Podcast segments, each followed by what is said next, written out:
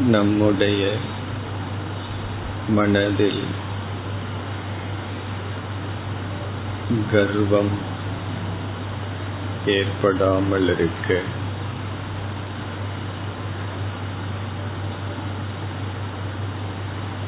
இரண்டு விதமான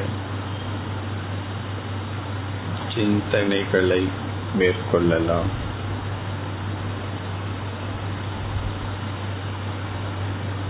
ஒன்று.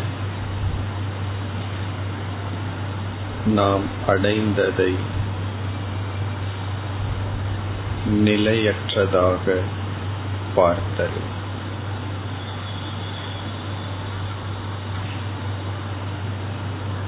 நாம் பெற்ற அறிவு செல்வம்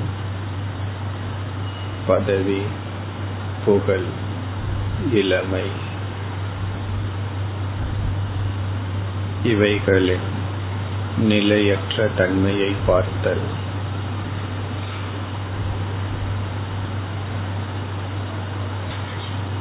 இரண்டாவது சிந்தனை.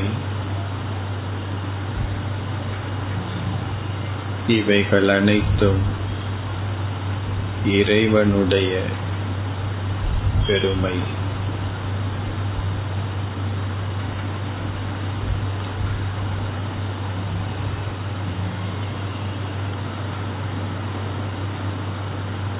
நாம் பெற்ற செல்வம்.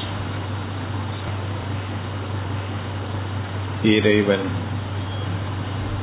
உண்மையான உரிமையாளர்.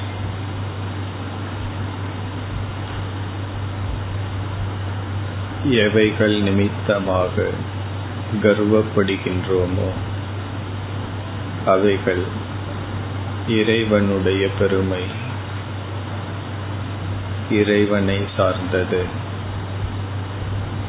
என்னுடைய அகங்காரத்தை சார்ந்ததல்ல.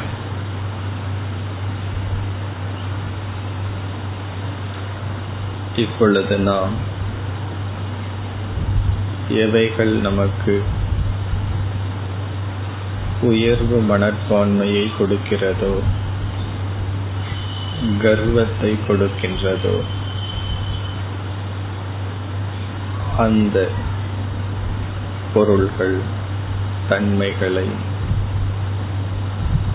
இறைவனுடையதாக சிந்தித்துக் கொண்டு அமர்ந்திருப்போம்.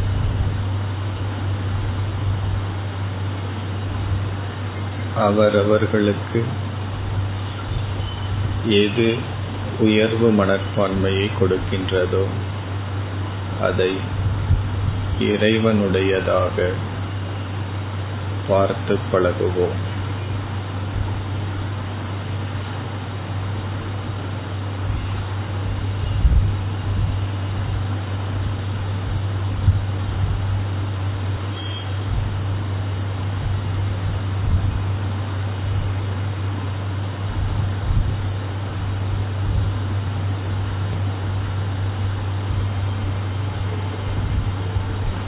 மற்ற எண்ணங்களை நீக்கி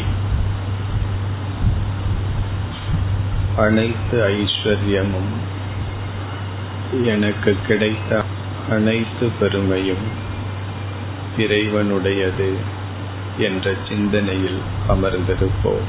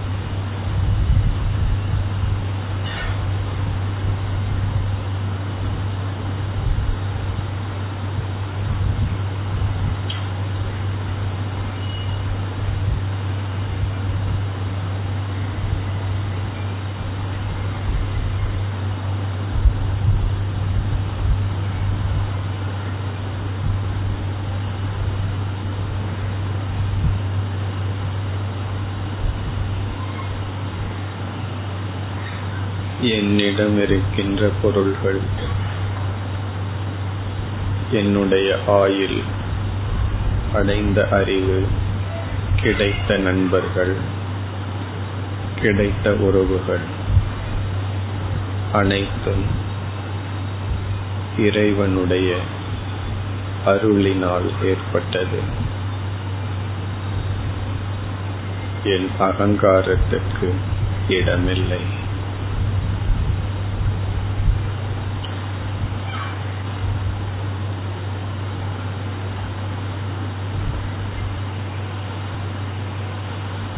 இன்று நான் இவ்விதம் இருப்பது இறைவனிட்ட பிச்சை. இதில் கர்வத்திற்கு இடமேது.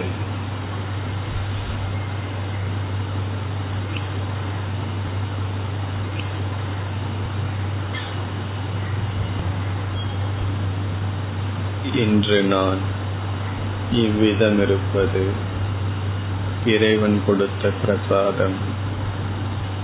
இறைவனிட்ட பிச்சை.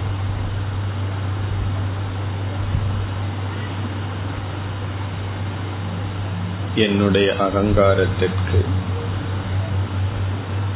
கர்வத்தை தவிர வேறு சொத்து இல்லை.